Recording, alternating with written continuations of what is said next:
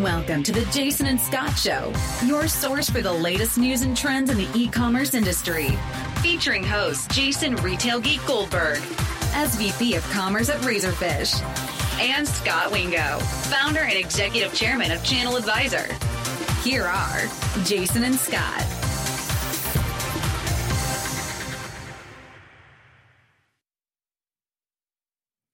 Welcome to the Jason and Scot Show. This is episode 142, being recorded on Thursday, August 23rd, 2018.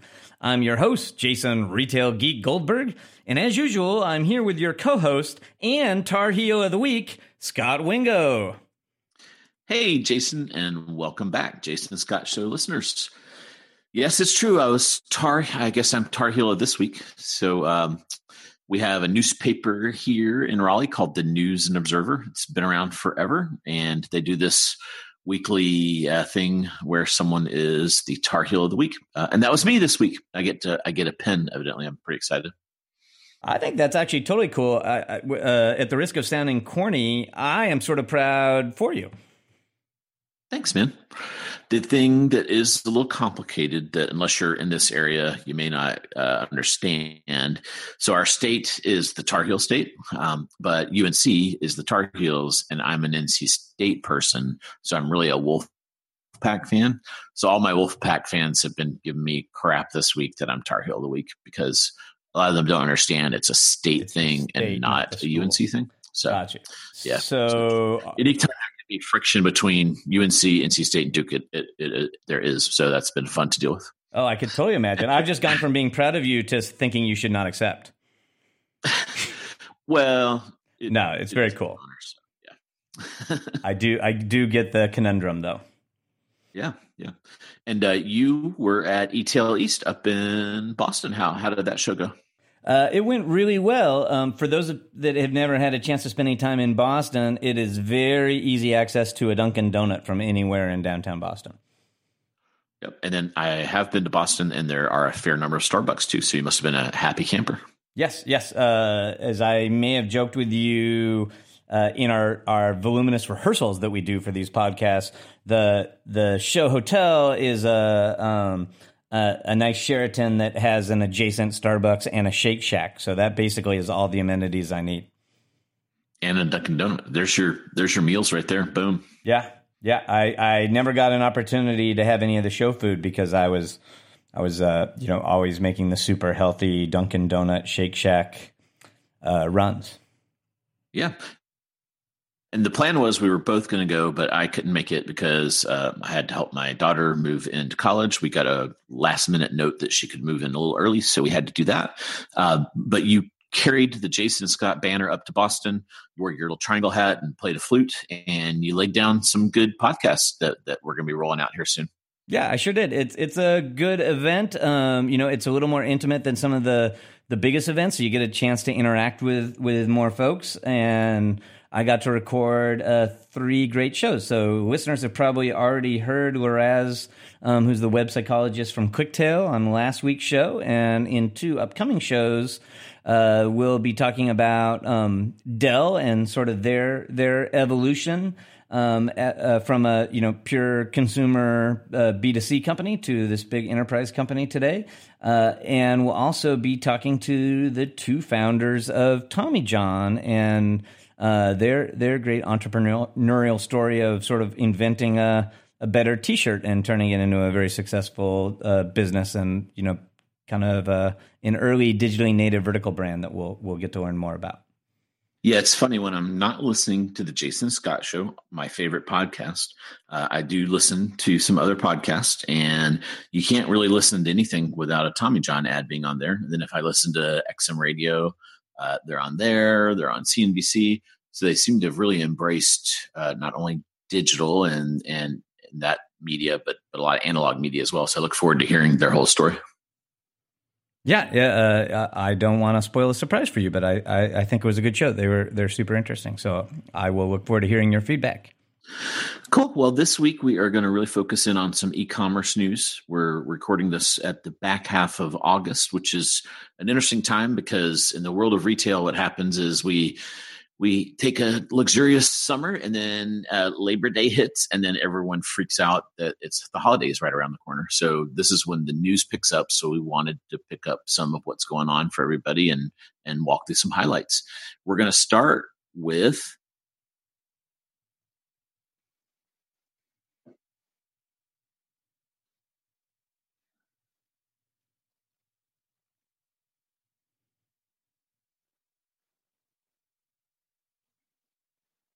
Yeah, so I think the first piece of Amazon news is exciting because it arguably makes uh, you and I sound wise. Uh, there was a news report that came out this week that Amazon is licensing a bunch of their technology, including just walk out technology from the Amazon Go store to Hyundai uh, to be used in a number of uh, retail stores in South Korea. So, you know, uh, listeners of the Amazon Go episode of our podcast will remember that we we talked a bit about the potential of Amazon licensing that technology, and uh, it appears we've we've seen the first version of that in the wild. Yeah, yeah, and the um, you know, I, I always uh, you and I speak uh, out in the world a lot about Amazon, and one thing I like to tell a lot of people is the Amazon playbook, and you know, the, the playbook's pretty simple now, and and it, they've repeated it hundreds of times, but it's dog food, so dog food something out, meaning use it internally um, and then every one of these steps, there is a path off of this ramp that is, it doesn't work, kill it. Uh, like the Fire Phone, for example, it went down to the kill it path. Uh, so, so dog food is step one. Step two is scale first party. Step th- step three is scale third party, and then the next step is really kind of opening it up even outside of third party. Um, so you've seen like uh, cloud computing went through this, FBA has gone through this, and now I think this just walk out kind of cashierless store will will walk through this as well. Yeah, so it's uh, going to be interesting to see how it all plays out. Um, as we've already talked about, there's a Amazon Go store that's going to open soon here in Chicago, so I'll I'll get a chance to to see it in the live uh, with much more regularity than the the periodic visits to Seattle. Cool. Have you? Uh, when does the camp out start? Yeah, I I don't think they've publicly announced a date. I have gone by the site, and uh, it is all all sort of um, newspapered up, all the windows and whatnot. So, like, uh, it appears work is happening. Exciting. Yeah. I am slightly less excited about this next piece of news, but it may be interesting to listeners nonetheless. Um, Amazon has extended the Alexa voice shopping capability to all of the Whole Foods products. So you can now uh, place you know orders not just from the uh, the huge Amazon catalog, but uh, from all the the Whole Foods in store products uh, directly from your Amazon Alexa. Yeah, and I saw that uh, also within the Whole Foods part of Amazon, they now have um, you know they're expanding the number of stores that have curbside pickup and they have 30 minute windows now uh, and i think you were telling me that there's a if you do an hour under there's a fee but two hours is free is that right uh, no, so uh, for you can uh, order your food online and pick it up in an hour for free, or you can pay a fee, and I want to say it's like seven dollars to pick it up thirty minutes after you order it. Have you? Um, I I looked at the list of stores and it looked like major metros. Have you played with that in Chicago? Yeah, yeah I have tried it, um, and it, it does work well. The Whole Foods closest to mine supports it, but it uh, doesn't feel like they did a major build out to support it. I've seen photos of other Whole Foods where they clearly um, constructed some new infrastructure to support high volume curbside pickup. Uh, but I, you know, to me, this is um, very thematic for Amazon. First of all, I would just remind people that prior to the acquisition, Whole Foods didn't have a digital copy of their inventory online anywhere. Like you couldn't go to WholeFoods.com and even see what products Whole Foods had in the store, much less order anything. And now, of course, uh, you can order anything from Whole Foods and have it uh, delivered uh, in an hour to your house, or you can have it ready for pickup at a store in 30 minutes. Um, so a, I, I just think that's that's uh, super impressive and a much faster pace than most traditional retailers move. And then I, I can also tell you that there's a ton of grocers that are super excited about uh, order online curbside pickup, and they're all debating the pros and cons of every nuance of their experience, and they're all thinking about this kind of like. Uh, should we do same day pickup versus next day pickup? And is it a four hour window after you order, a six hour window? Um, and you know, of course, Amazon just comes in here and drops a bomb and says, "Nope, the customer standard is going to be 30 minutes to an hour after you order. You should be able to get your groceries." Yeah, I was actually uh, so so two interesting things here, real quick. The uh, when we did our deep dive on the acquisition of Whole Foods, you know, one of the things that was kind of a question mark out there is Instacart had uh, you know a deal with Amazon, um, and then you know I think it had been described as exclusive, but now we see Amazon doing curbside pickup, which you would argue maybe isn't the same, obviously, as Instacart, which is delivery, but then Amazon is using Flex to deliver things too. So, and I think the Instacart integration is still alive, so it's it's really interesting, you know, potentially confusing to a consumer. Um, you know, because you can go to Whole Foods directly and get it delivered, or you can go through Instacart, or you can do the curbside. Yeah, uh, but I do think it is the case that in most markets, it's a much better deal to order uh, from Whole Foods uh, slash Amazon rather than to order Whole Foods through Instacart. Um, and the the Amazon experience is a superset of the product catalog that's available on Instacart. So the you know, I sort of predicted when we did that that acquisition show that this was bad news for Instacart and that they were going to get squeezed out. Like I, you know, I think uh, Whole Foods is still honoring the the duration of that that contract, um, but it certainly doesn't seem like a good long term prognosis for Instacart with Whole Foods. And you know, in fairness, I would point out there's there's one potential experience advantage that Instacart has that I, am not sure a ton of people take advantage of. Uh, but in many markets, it is possible to place a multi retailer order from Instacart. So, you know, Whole, Foods, you know, famously is missing a lot of unhealthy nat- uh, national brands that people still crave. And so, you know, if, if you want some Captain Crunch cereal with your organic milk, it's it's in in some markets it's possible to to have Instacart, you know, go to Kroger and get the Captain Crunch and go to Whole Foods and get the organic milk, and you obviously won't be able to do that from the the Whole Foods uh, direct delivery experience. Yeah, and then the other one is I was tweeting with one of our listeners, and you know what drives me crazy about most of the grocery experiences for for pickup is you'll go through this pretty laborious process you know it can take up to 20 30 minutes to to throw everything in your cart and at the end they tell you you know it'll be a saturday morning i'm doing this. And, and it'll say the first available window is monday at 2 p.m and you're just like oh. so um, there may be a chicken and egg thing where they can't tell me up front but they should be able to. You know they they should know you know they should get a pattern for what i've ordered and realize it's four bags of groceries and that they can't fit it until next Monday. So it's terrible user experience because you go through all the investment up front, which may be what they're after, but then like the delivery window is terrible. So hopefully Amazon can solve that. Yeah, that's a universally bad experience that you see all the time, right? Like I call it the when will I get it problem and and there's lots of permeations where you go, "Hey, I'm I'm ordering this thing online for, you know, my nephew's birthday party or, you know, some upcoming event. I only want to order it if I know I can get it by a certain date." And very often you can't find out what that date is until after you've offered up all your payment details and and in some cases not even then. So that's that's just always a bad experience and you're right. Like it's a it's a super common bad experience on uh, grocery ordering. So pro tip, I just throw an apple in there and then start the checkout, and then it'll generally tell me what the window is. And then yeah, I'll, but how ridiculous is it that you, then I'll go through there. Yeah. That you have to learn how to hack the system to do that.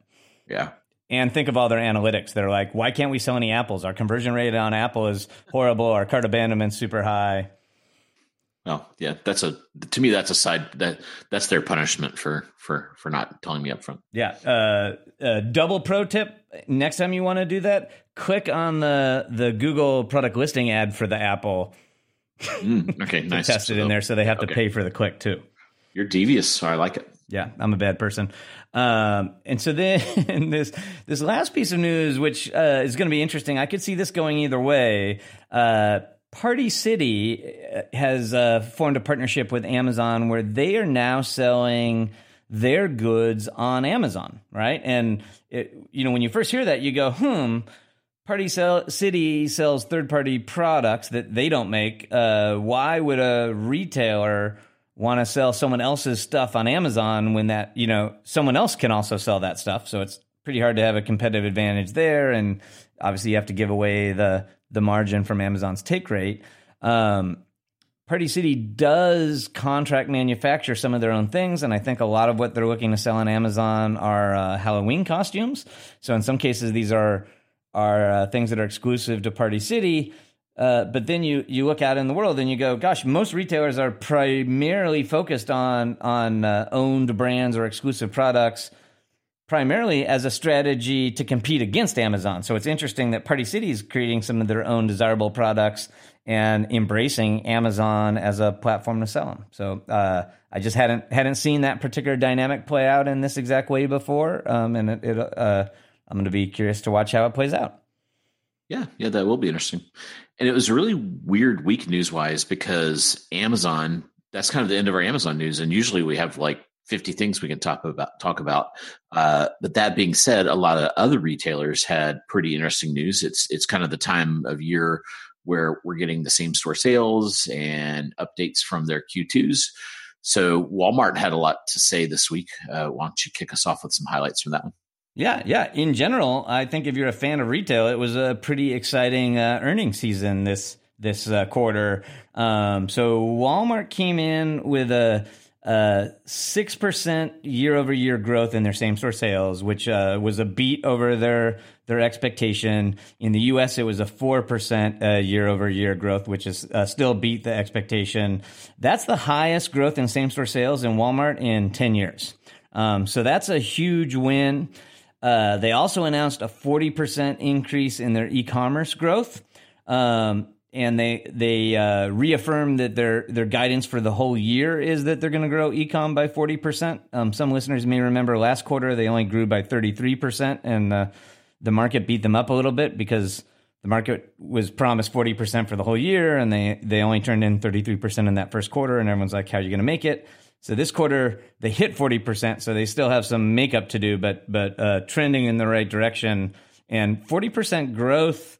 Uh, at, at Walmart is a big number. Like if you know, you know anyone other than Amazon, you know, you, Walmart's e-commerce business is very big. It's north of fifteen billion dollars. So growing that by forty percent is pretty darn impressive.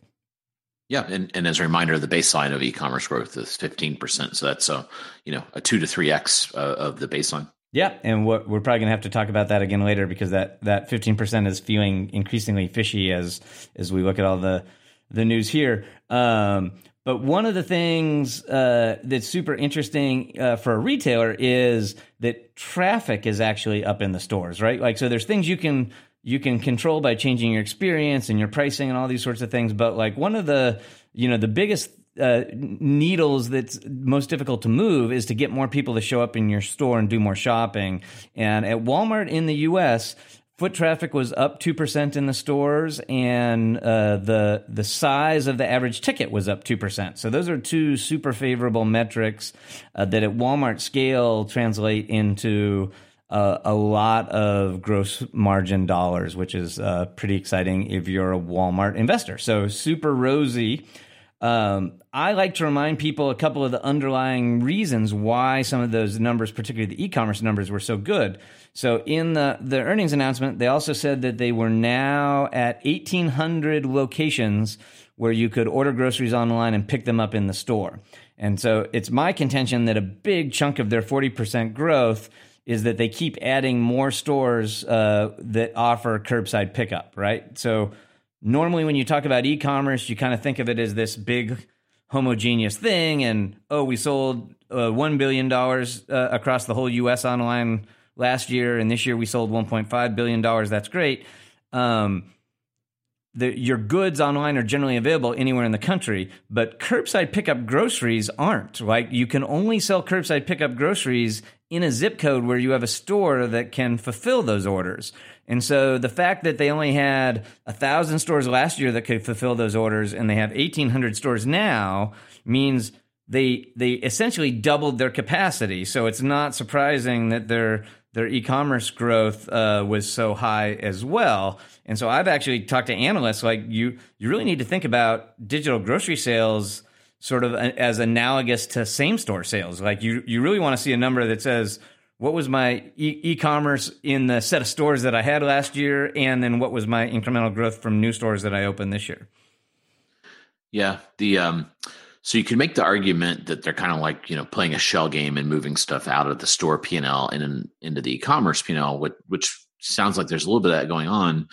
But the fact that still, you know, same store sales were six percent indicates that you know they maybe there's a fair amount of incrementality in there with the the grocery pickup that they're they're not doesn't seem to be cannibalizing the store side of the business if if if it's growing six percent. Yeah, and and there are a bunch of interesting dynamics. Uh, we'll we'll have to deep dive into it another time. But it's funny the the things you are willing to buy and that you do and don't spend your money on when you walk through the store and put all your products in the cart tend to be different than the things you're willing to buy when they're anonymously put in your trunk in the parking lot. And so they're they're actually like there's some evidence now that consumers are willing to buy more unhealthy food for curbside pickup than they are in the store when all their neighbors are going to see them with a big tub of ice cream in the in the cart, for example, which which I find is is interesting.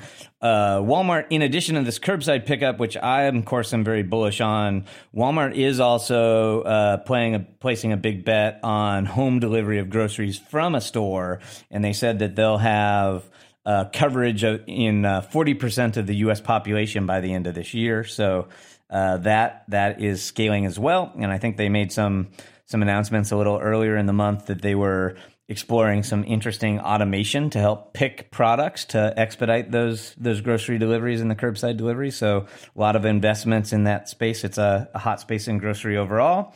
Um, and you know, as the executives were talking about uh, the the climate that was driving all this, you know, they they they were pretty clear. They're like, hey, the number one reason that we we had such a good quarter is that the consumer backdrop is so favorable. Um, and I think that's a theme we're we're going to hit, you know, again later in the show. Yeah, absolutely. Um, the there was some third party news where you can now so so Walmart's had a marketplace and, and, now you can return those products in the store. It used to be if you bought a third party online, you couldn't uh, return it uh, to the store, which was super confusing for people. So consumers get confused by the whole third party thing. Um, so you know this is this is a huge win for the marketplace because now you have a similar experience to any Walmart item where you can buy it online, return it online, or return it in the store. Yeah, and I imagine that that's a, a huge uh, benefit to consumers and pretty annoying to uh, a bunch of marketplace sellers that are now forced into uh, more generous terms than potentially made economic sense for them.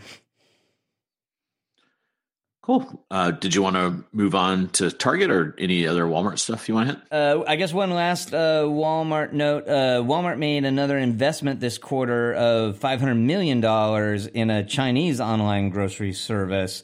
Uh, digital ordering of grocery in China is huge. There are a bunch of big players. Uh, Walmart has stores in China. It's one of the international markets that they continue to fight for. Um, and it, it's interesting to see them still in uh, growth and investment mode. As, as people remember, they made a big investment last quarter in uh, Flipkart in in China, um, which makes five hundred million dollar investment almost seem like chump change. But but uh, uh very clearly, you know that uh, China is still a huge digital land grab, and all the big global players wanna wanna have a strong presence there.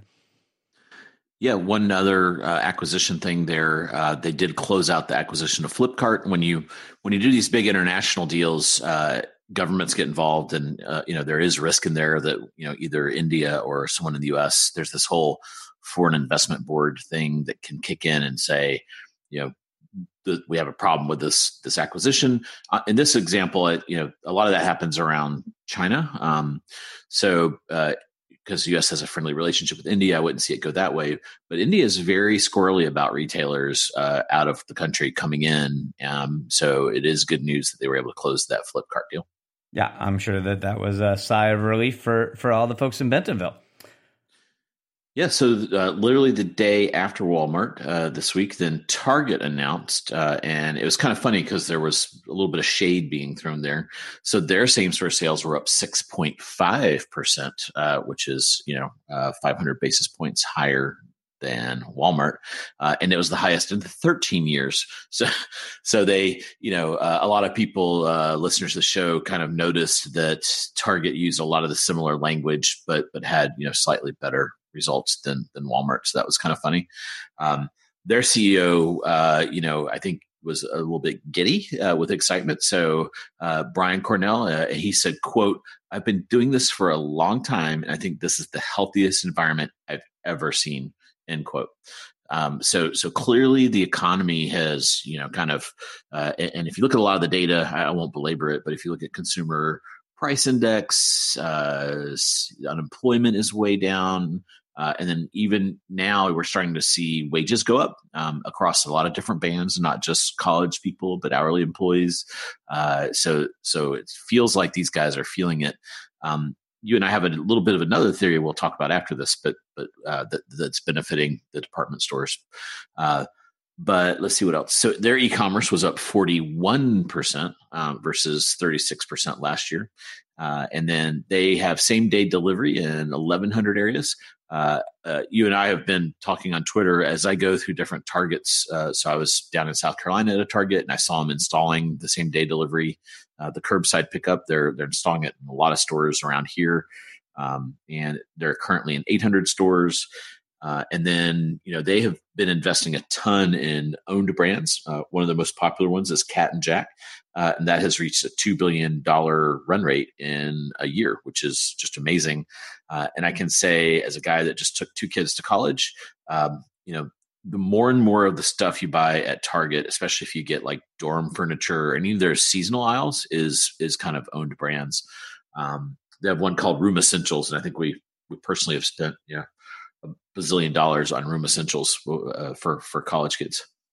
Yeah, uh, I mean, I think that's a, a, a super common strategy that we're seeing a lot of traction on is the own brands. But Cat and Jack is particularly amazing. I mean, imagine any any company launching a new consumer brand and getting to two billion dollars in sales in one year. That's that's pretty spectacular. Uh, Where did that go? So, like, what did they displace? Do you think the Gap? Ah, Baby Gap. Um, now, uh, I'm being slightly sarcastic. Baby Gap did have a, or Gap had a bad quarter, but um, like uh, most beneficial, uh, uh, Babies R Us is was is a big chunk of Toys R Us, and so you know I think there's an argument that that Target was a a good beneficiary of that uh, of of Toys R Us uh, closing their stores this quarter. Um, whether that was all Cat and Jack or not, I'm I'm less clear, but but they're, they're killing it. But the eye popping number out of all that Target news to me was that their store traffic climbed 6.4%. So that's a huge number that you're not used to seeing in a well established retailer. And just to kind of put that in perspective for people, um, I want to say Target has about 1,800 stores. So having their traffic increase by 6.4% is the equivalent of they magically had 110 more stores that just opened for free this quarter. Yeah. Which that's uh, amazing. Uh, yeah, and one of the, you know, they don't quantify it, but they did have a lot of superlatives around. Um, I forget what they called it, but they had a Prime Day sale, um, both online and in store, if I recall. Um, and they did call out on their conference call that that that had some, you know, some really good benefits for them in June. Yeah, yeah, I think the uh, uh, they they definitely got the nice uh, Amazon Prime Day kiss. Yeah. Thanks, Amazon. Um, so as we were going over this, we thought it was kind of interesting because the economy is doing well. Um, but really, like what's changed in the last 30 days? And, and when you dig into that, uh, I think what's happening here is Mallageddon. So, so in an ironic twist of fate, uh, we want to update you guys on store closures, but we we think that this is having an impact on Walmart and Target. Uh, you know, the simple example is Toys R Us uh, closing has created you know a, a, huge toy opportunity. Even Party City, who you talked about before, everyone's adding toys. Barnes and Noble's adding toys. Uh, I think that'll be you know that'll be okay. but I just don't think consumers are thinking about that now. When you think about toys, you really have two choices: Walmart and Target, uh, and Halloween and back to school. So so it's gonna be interesting. But um, we're two thirds through the year, and we thought it would be good to have a Mallageddon update. So the way this plays out is so far this year. So again, this is through mid August when when this data is collected. We've had four thousand three hundred and seventy nine store closures and 2,239 opens. Uh, I think it's important to look at this data because I see online a lot of times that there is no retail apocalypse. There's, you know, for every store that closes, there's five that open, and they they'll talk about Warby or something like that. Um, that's just flat wrong. So, so this is the real data. Uh, this is announced closures, so it's hard to know exactly when a retailer is opening a store or closing it. So these are announced opens and announced closures. So you net those two numbers out, and you get about two thousand fewer stores. Um, now, looking back, okay, that's that's kind of where we are in 2018. If you look back last year, uh, and again, 2018 is two thirds of a year, so we'll probably have some more. Uh, and in fact, since the 15th, when this data comes out, there there have been more. I'll I'll, I'll give highlights on. Last year there was 7,000 closures, so uh, you know I don't think we'll get to 7,000 this year. There'd have to be quite a lot. Um, and then there's 3000 opens. So last year there was a net loss of 2800 stores. So I, I, do think we will probably replicate that. You know all we need is another six 700 stores to be announced um, and uh, i think we'll get there. So we'll see. Um, so for example sears just announced today 46 more stores and then lowes announced they're going to close something called or- orchard orchard, orchard supply hardware yeah. yeah there you go. That's news to me, um, and that's about hundred stores. Um, the other thing that that you know kind of gets missed in a lot of these conversations is the the square footage, right? So it's easy uh, if you lose a Toys R Us and you gain a uh, I don't know uh, a Warby, you know, a 2,000 square foot Warby showroom, you know, what what's the difference in the square footage? So uh, there are some Wall Street firms. Uh, Credit Suisse has really good data on this, uh, and they're projecting. So so they had they said 2017 was the worst year uh, in you know since 2001 when we were in there was a recession then, uh, and it was 100 million square feet that closed 110 million. Um, they think this year will be about the same. So, so I guess it's good in that it's not accelerating, but we're we're net losing 100 million square feet of retail, which, can't be good. And then when you start to look at some of the stores, uh, you know that are closing, we've talked about some of them, uh, but some of the ones that are opening, for example, Dollar General is opening 900 stores. Uh, Aldi Five Below is opening 125. So I think what you're seeing is this really interesting kind of uh, to kind of speak to the bifurcation that that Casey has introduced to us a, a lot on the show. Um, you're seeing the value oriented retailers really opening a lot of stores, uh, but the convenience and and the there's some of those things in there, like a Warby, but Warby's going to open like you know 36 stores they've announced. Um, then you have like Indochino opening 18. There's you know there's just no countering the the other side of that coin where you know 46 Sears like think of the size of those things. That's going to be worth you know 90 or 150 warbies or something like that. It's a lot of 50. tesla dealerships exactly. Yeah yeah. So so it is interesting to kind of think through that. Now the other thing that's really interesting is uh, i know a lot of people in the real estate world and for the first time ever in industrial the price of industrial space exceeds retail space uh, or mall space. So there's a lot of mall space out there. It's heavily discounted. Um, you see things uh, another big one that's a problem is this Bon-Ton. I'm not that familiar with these guys um, but they're evidently in with a lot of these sears that are closing um, and a lot of these analysts also do this this math that says if you lose two anchors, you're pretty much toast. So once Bon-Ton announced they were closing, I think about 200 stores, uh, that put a big chunk of malls at risk. I, I saw like a hundred store, uh, you know, kind of half the Bon-Tons probably will make some malls fail. Um, so this has put extreme pressure on the retail pricing and malls specifically. So now you're seeing industrial, which is essentially like warehouse space. Uh, the square footage there, uh, it's in such supply. Amazon and all these people are going up and buying all they can get uh, that you're now seeing that invert for the first time ever, which is pretty interesting. Yeah, it's super fascinating and probably explains why Amazon opened a fulfillment center in an abandoned mall this year. Yeah, yeah. Um, Amazon just opened another fulfillment center here in the Triangle, and they had to put it kind of a pretty good distance out because there's just like you know and at the same time, they're they're building million square foot fulfillment centers and and two million. So so the amount of land they need is going up. So it's pretty interesting. Yeah, uh, it, it's it's very fascinating to just put those the net store counts in some context. I it I think it's possible that la- 2017 was the first year in like the the history of tracking retail that we had net store closures. So like that that is not the normal trend. Like you know, even in years uh, in like the 2008s when we were you know having a, a a, real challenge, there were still more store openings than there were closing. And so the fact that last year we actually lost a net number of stores. Uh, and we're going to again this year. And to your point, like probably more severe when we look at, at square footage than store counts. Uh, that is absolutely a disruptive new trend in the market. And so, like, I'm perfectly fine jumping on the bandwagon with you and talking about Mallageddon because I, like, you know, I, I do think. Uh, this this is an Armageddon for a lot of the malls in the U.S. Uh, I'm less willing to talk about retail Armageddon because I do think um, that there's a lot of, of segments of retail outside the mall that have far fewer headwinds than the the mall based retailers have. And you know, so I uh, like it. Retail is absolutely being disrupted, but right now, like digital is certainly one of the big factors. Like I would argue, there are other other factors that are contributing to it as well.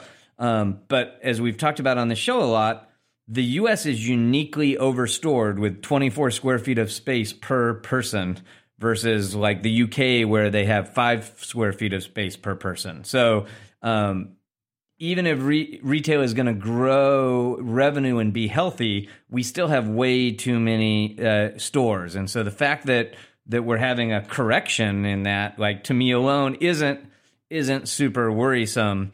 Uh, but but I think what we're seeing is even when the economic factors are really good, like they are this quarter, and and Walmart and Target are giddy. Uh, it's it's not uh, it's affecting different retailers in different segments uh, at dramatically different rates. And so it's that rising tide is not lifting all boats. It's lifting a bunch of boats, and uh, it, it's leaving a a number of those boats boats in the malls in dry dock. Yeah, so it's a really interesting setup thinking about holiday 18 because we've got the economy really cooking. You've got uh, less competition because these stores are closing. Uh, and then you've got Walmart and Target kind of heading into September with what feels like a really robust tailwind. So it's going to be a, pretty interesting holiday to see how things come out. Um, and then you, you kind of teased this earlier that the thing that continues to befuddle me is you know everyone talks about e-commerce growing 15% i just checked the us commerce data and they came out with q2 at like you know 15% like 15.5% uh, e-commerce growth but here we have now we know Amazon reported, you know, kind of in the high 20s. Um, Walmart and Target are in the 40s. Platforms like Shopify are in the 20, 30%. The only the only company I know of that's below 15% is eBay at kind of like six to nine percent.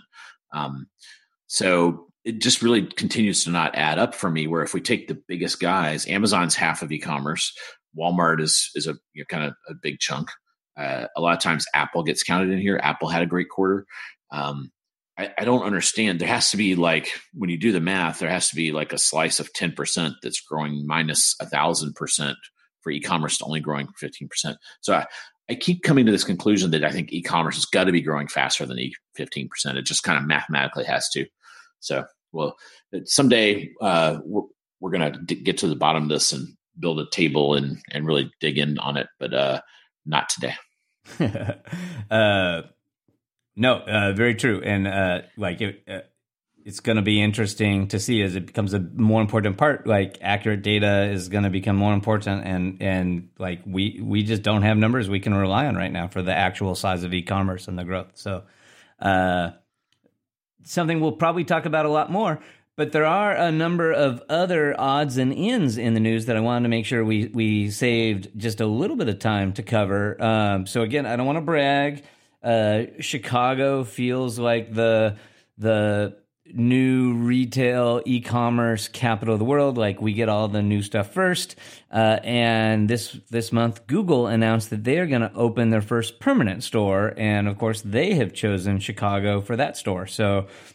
Google has done a bunch of pop-ups. I think we've talked about some of them on the, the podcast before. They they've done one in Tribeca the last couple of years, uh, selling all their their Google branded products. But the first permanent Google store is going to open up here in Chicago, and there really hasn't been a lot of word about like what the goal of the store will be. Is it pre- predominantly selling Pixel phones and Google Home voice products, you know, or you know, is it going to sell third party products? And so it's going to be interesting to see what that looks like. And I will look forward to doing a trip report when the store opens. If you can only camp out for the Amazon Go store in Chicago or the Google store, which one are you going to camp out for? I would do the Google store because I have been in an Amazon Go store, so it just you know for me it'll be uh, newer, and I, I guess I'm I'm less certain what I'm going to see in it. I remember you gave us a trip report to Google pop up store, and you were not happy. There was some VR thing that didn't work, and they didn't understand a pixel question you had. So I don't know. We'll, we'll see. I, I think the, the bar is going to be set high for them to to amaze you. Yeah, re- retail is very hard, and uh, yeah. you know, so some of these digital companies that that's not their core business, you know, find it out the hard way when they when they first start trying to have these these direct consumer experiences. Yeah, I saw two uh, interesting digital native vertical brand news items. So MVMT or Movement Watches, uh, and this is interesting because they kind of both fit in a theme. I thought thought that was kind of interesting. So uh, I call this theme the analog dinosaur buys the digital diva. So uh, they sold their company uh, for $100 million uh, cash up front plus a $100 million earnout to Movado. So a traditional watch company buying the direct to consumer kind of more digital native brand. Um, and then uh, as part of the announcement, it was revealed that they, the company had $70 million in revenue uh, run rate, which is you know so against 100 million that's maybe like a little bit more than one times one and a half times revenue which isn't too exciting but if they can get their earn out at 200 million then you're talking three times that that's that's pretty good um, one that was a little more secretive so i don't have any juicy numbers but it is kind of in this theme is the traditional mattress company serta acquired tuft and needle one of the many casper like kind of mattress in a box companies um, and what's interesting about that release was a couple things. Uh, number one, they specifically said the reason we bought this these guys is we're we're going to have them build a whole platform for Serta. So I guess Serta doesn't really sell direct to consumer, uh, and this is um, probably driven by the chaos in the mattress world that the mattress firm announced that they'll probably go into bankruptcy.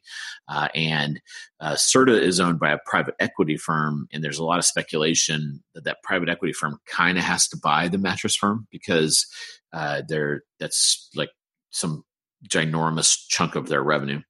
Um, and uh, then a lot of people have been wondering about mattress firms because there's kind of a you can hardly drive a block, you know, in these strip malls without, you know, sometimes you see pictures online of mattress firms effectively next to each other, and uh, so, so they're, they're we're clearly overbuilt on mattress firms.